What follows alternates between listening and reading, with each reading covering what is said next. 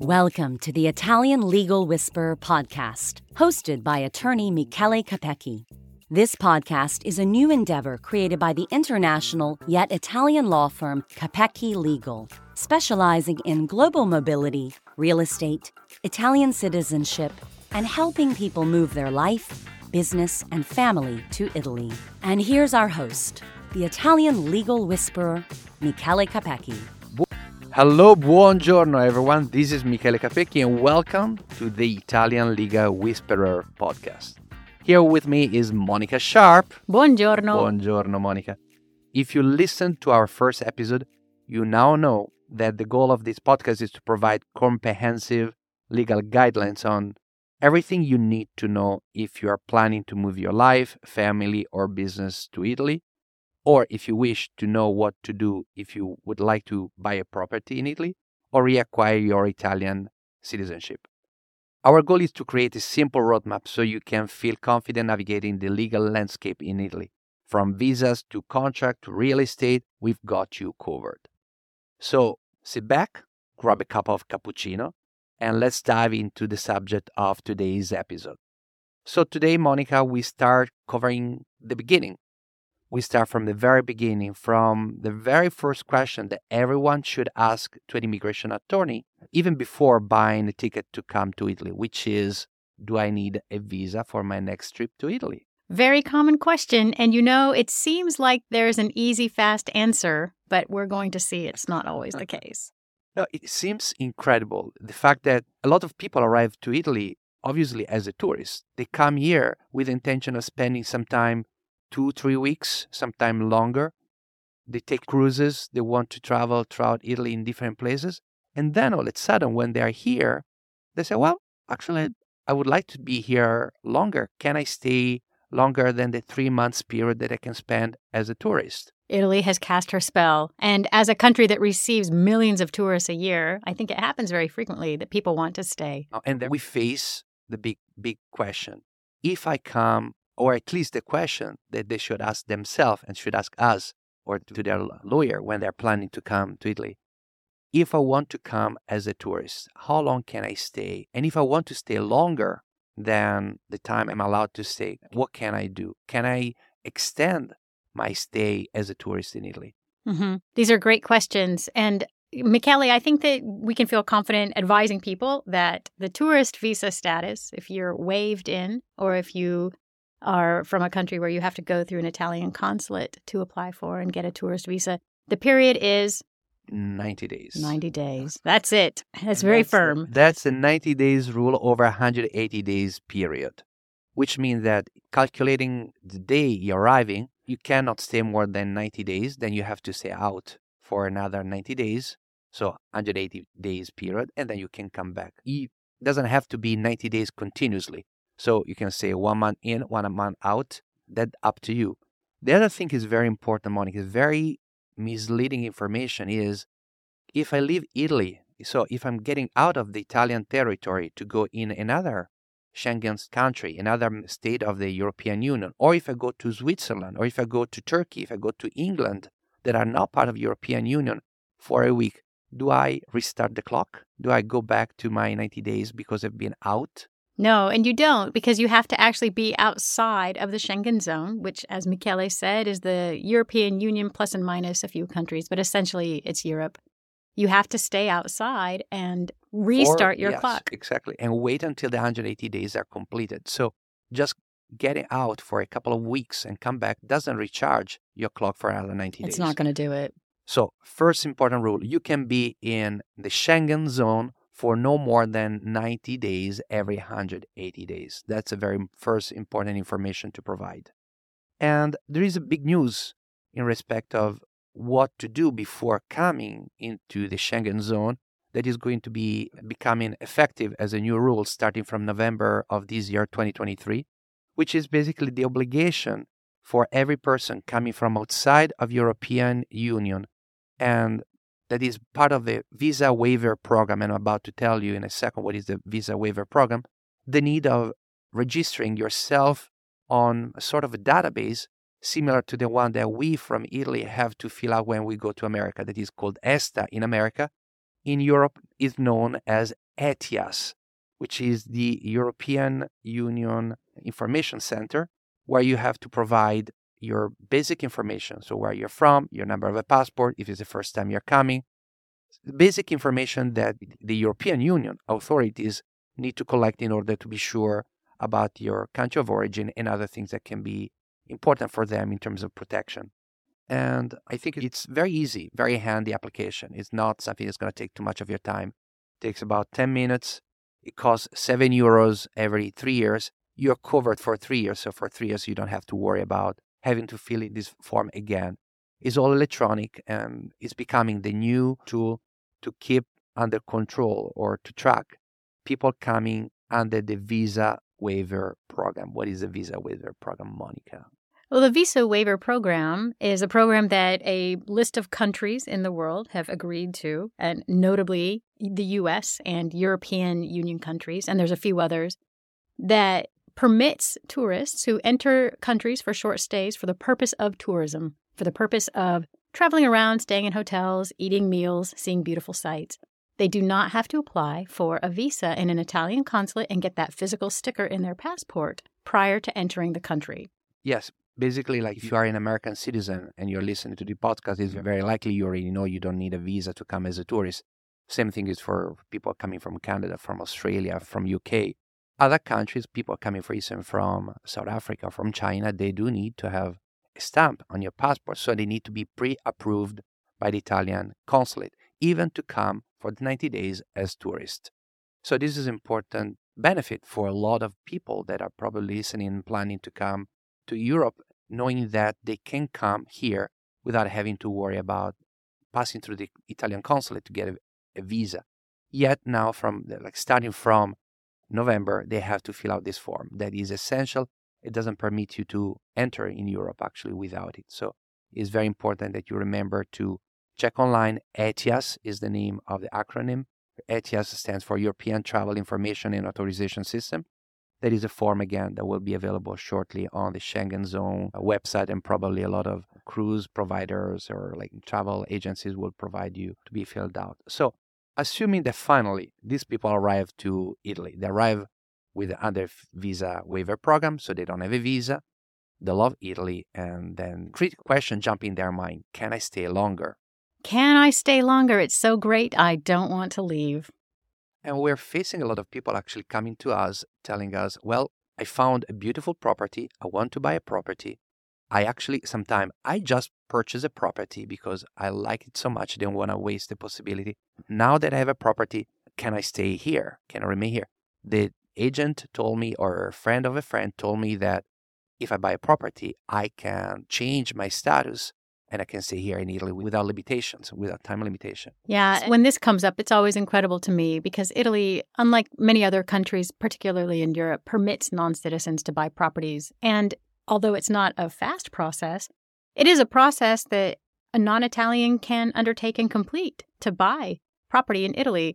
But, you know, maybe the realtor told them, oh, you can live in the house, but maybe not how long. You know, you can certainly hold the property, you can be the owner, and you can come for short stays. But unless you actually get a visa or have some other status, you can only stay up to 90 days in the house you own, right, Michele? Correct. We had people coming bawling in our in our office and say, I completed the process, I purchased the property. I came as a tourist two, three times now that I have a property. Can I stay here? Mm. I said, the fact that you have a property, but I have a codice fiscale. We're about to mm. talk about what is a codice fiscale. They told me, I have a codice fiscale, purchase the property. Why can't I stay here? I have a property. I said, the ownership of a property is not a title that allows you to stay in Italy. Mm-hmm. And that's a very important, sometimes very misleading information that people who knows how they receive thinking that because they have a property, if they come as a tourist, then they can stay here as long as they want. And it's true that in some other countries in the world that is the case, but yes. not in Italy in Italy we can't. So as long as you're planning to retain the property of a house in Italy for the purpose of enjoying your holidays, your three, four months a year that you want to be here, no problem. If your intention, if your goal is to get a property with the intention of living there or spending extended amount of time there, maybe it will be the place where you want to retire. we need to start planning in advance the kind of visa that would allow you to do that. We're not going to talk about what kind of visa will allow you to stay longer than 90 days today, but because there are a few other things that I think is very important to highlight regarding what you can do, what you cannot do when you enter as a tourist in Italy. For instance, how about study? You can study in Italy on a tourist visa status, but you just can't stay longer than the 90 days. So if you're enrolled in a program where you're in a cooking school or an intensive Italian language class, absolutely those activities are permitted. But if you want to stay longer than the 90 days to enroll in maybe a genuine academic credit bearing course, you can't do that on a tourist visa. Exactly. In fact, clarify a little more, like if you are a person who want to take a cooking class or photography or take a sabbatical year to study abroad. So if you're not enrolled in an actual academic program of university, you can do that, but there could be restrictions in terms of ability to come as a tourist. In other words, if you want to stay longer than three months, you need your course to be approved through a university or an entity that has been uh, acknowledged by the Italian government. And therefore, that school must be able to provide you with a letter of enrollment, must be a program lasting more than uh, three months, because if under three months, again, we under the, the radar of a tourist visa, so you can come without the need of a visa. And must be a program that qualifies you for at least 20 hours a week. Of course, we're talking about approximately 80 hours every month of classes that must be followed. So you need to have minimum hours, 80 hours, must be a university program acknowledged and recognized by the Italian authorities, and must be able, again, to give you a letter of enrollment that you will eventually bring to the Italian consulate, requesting the Italian consulate to give you a visa to study. If you were not under these kind of academic programs, if you're coming, again, to go in a little studio of the artist or things like this, the little artist who is hosting students to take a class of painting, that person does not have the credentials to host an academic program, probably. So, if that's the case, you can come up to three months as a tourist. You can stay here as a tourist, attending the course, knowing that at the end of the three months, you cannot continue the program. You need to go back home, stay home for the remaining 180 days to complete the 180 days, and then you can come back. Right. And just to clarify, Michele, it's 20 contact hours a week of instruction, right? So 80 hours a month, 20 hours a week that you are physically in a classroom. Correct. Exactly. Very correct. Mm-hmm. Yes. Mm-hmm. So that's an important aspect of what you can do as a tourist. You can do as a tourist, you can take courses up to the three months period you have as a tourist. You cannot extend that course because again, you're a tourist. Mm-hmm. And under tourist status, you cannot extend any study abroad program. Mm-hmm. Something else codice fiscale. That's the other thing. A lot of people come to us say, I got my codice fiscale. What is a codice fiscale, Monica? It is the hmm. Italian equivalent of a social security number. So it is literally just a taxpayer identification number. And unfortunately, no matter what people have heard or read online, does it let you work? No, it does not let you work. It doesn't let you stay. It's It doesn't let you stay either. Having a codice fiscale is not a wild card that allows you to stay here in Italy as long as you want. It's just a physical tax identification, which, by the way, doesn't mean that if you have a codice fiscale, you become a taxpayer.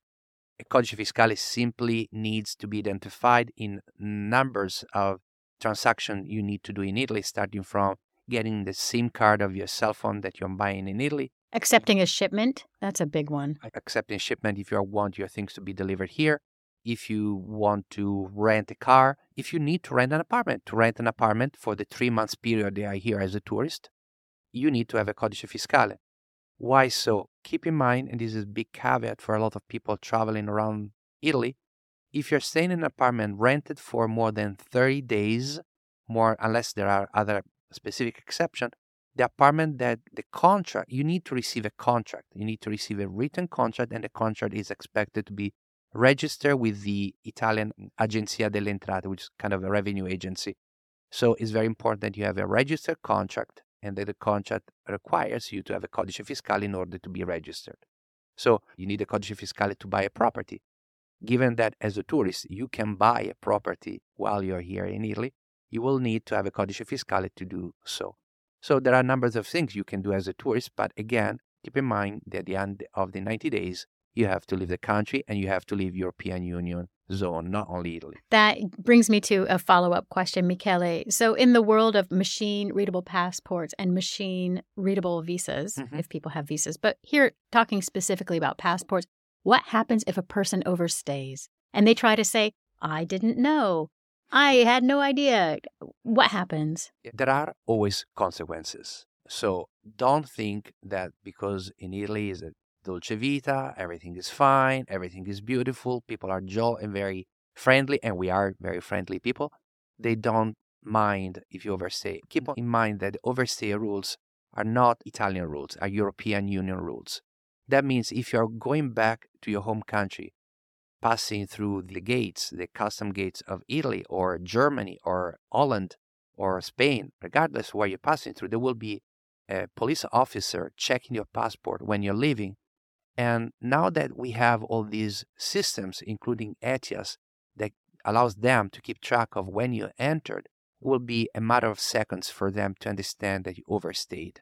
If that's the case, you can maybe not face immediately a consequence you're already leaving the country. So they will not obviously create problem for you leaving the Schengen zone, but they could create you problems the next time you want to come back. So you can be put in a blacklist of people that are not permitted to enter because they have violated the maximum amount of time that they can spend in the Schengen zone. There can be fines depending on the way that each European Union member state has enforced these rules about overstaying. There could be very substantial fines that you have to pay. And again, it could affect your freedom to move and your ability to come back in the Schengen zone maybe six months later. Yeah. I think that's a great point. It's not like the olden days of 50 years ago when everything was paper based. Like today, if you wave into Europe as a visa, as a tourist visa waiver, your passport is scanned when you come in and your passport is scanned when you leave. It's just basic math, like they know. Absolutely. Yeah.